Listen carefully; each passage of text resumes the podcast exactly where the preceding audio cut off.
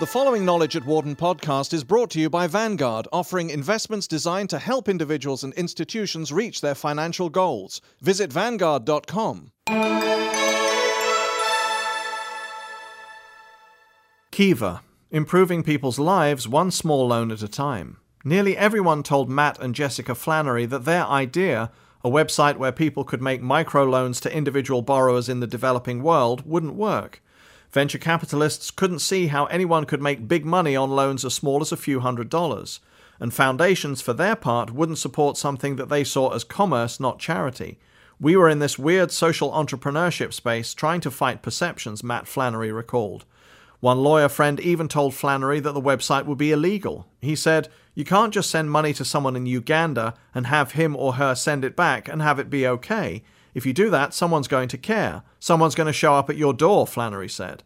I read all the policy and case law on it, and I couldn't find anything that said it was illegal, so we just started doing it. That decision proved prescient. Today, the website that the Flannerys created, kiva.org, is one of the hottest and hippest on the web. One online commentator compared it to an online dating service, and even Bill Clinton has praised its virtues.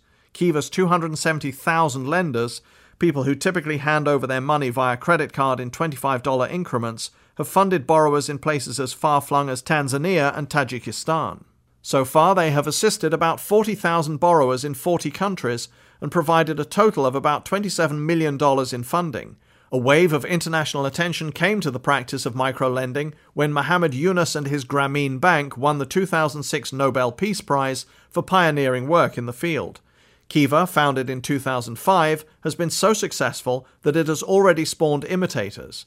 eBay last year launched a lending site called Microplace. Flannery, Kiva's chief executive, and Premal Shah, its president, spoke about the business and its evolution at the University of Pennsylvania Microfinance Conference, a cross between Google and Bono.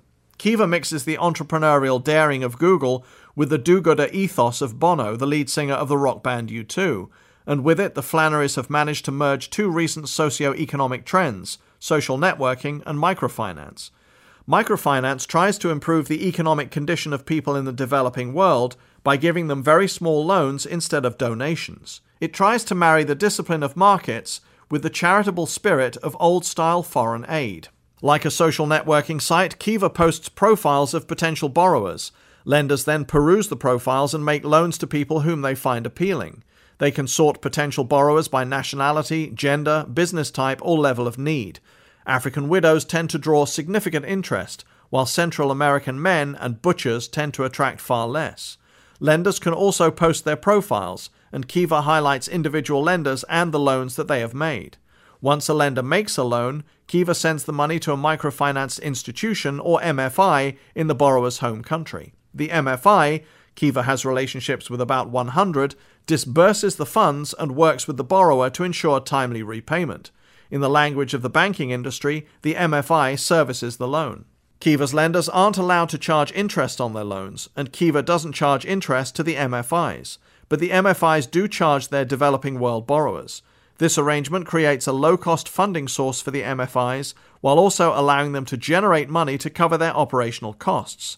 Ideally, a Kiva lender will reloan his or her money when it's repaid, creating a virtuous cycle. According to Shah, 97% of our active loans are on time and our default rate is less than 1%. Unfortunately, lenders haven't caught on to the second step in the process. We have a challenge right now because the people who are getting paid back aren't reloaning, Flannery noted. They are just keeping the money in their Kiva account. Maybe they didn't know it was a loan. Maybe they thought it was a donation. So we have about $3 million right now in the bank just getting float. Kiva's challenge is to prompt them through emails and notices on its site to lend again. Kiva, organized as a non profit, makes the money to sustain itself through, in Flannery's words, tips. Specifically, it asks its lenders to give a voluntary contribution to Kiva each time they make a loan. We get about 8%, Flannery said. So, if our lenders lend a million dollars, then we get $80,000 to pay our engineers and programmers. Today, Kiva has a staff of about 25 at its San Francisco headquarters. The importance of good press. Early on, the Flannerys and Shah bootstrapped the website, paying startup costs out of their own pockets. At the time, Matt Flannery wrote computer programs for TiVo and Shah worked for eBay. They ended up not needing to raise outside money because Kiva began to get mentions in the media. That brought potential lenders flocking to the site. First, blogs like Daily Kos picked up on it. Then the print media and PBS followed, and finally Oprah devoted a segment to it. Frontline on PBS, that brought us to a 10 times level of growth overnight, Flannery said. And Oprah, that was maybe 10 times again overnight. One writer, New York Times columnist Nicholas Kristof, even went to the trouble of making loans and then traveling to Afghanistan to meet two of his borrowers, a baker and a TV repairman.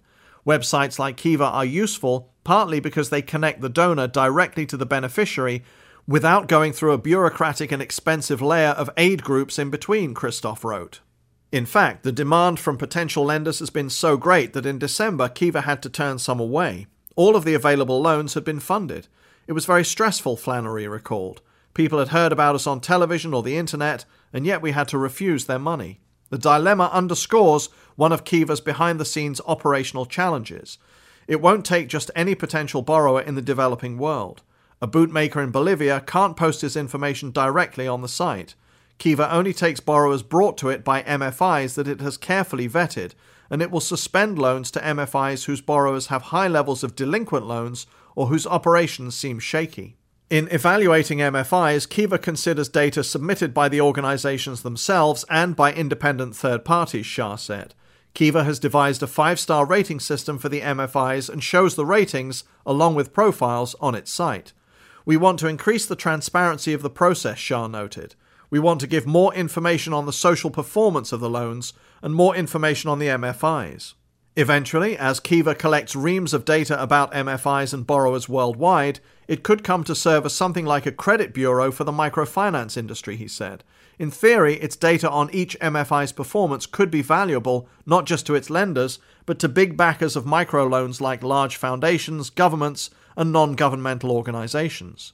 In the future, Kiva hopes to track, in addition to repayment patterns, the social impacts of its loans. Shah spoke of creating a scorecard for which Kiva could develop a short survey assessing whether a loan had improved a borrower's social and economic situation.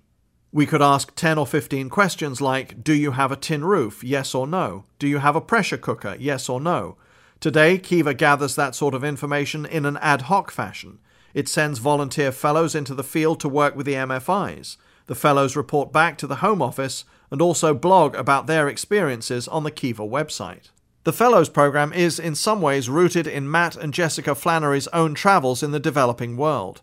We went to Africa together right before she went to business school, Flannery said. We were working in Uganda and we had this idea to start lending over the internet. Jessica, who is now Kiva's chief marketing officer, had worked as a consultant to microfinance lenders in Uganda and Kenya.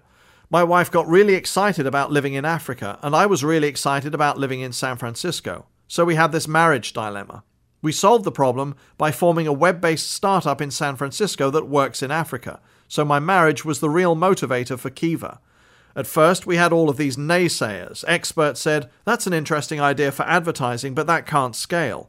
How can thousands of people from Uganda, Cambodia, and Tanzania, random places where the internet doesn't work so well, post their pictures and get people to lend to them? The idea did seem crazy, Flannery noted, but we weren't thinking it was going to be a multi million dollar business. We were thinking it would be our side project. We would see if it worked in Uganda. If it worked there, where there was an internet cafe, why might it not work in other places as well? For more information, please visit our website at knowledge.wharton.upenn.edu.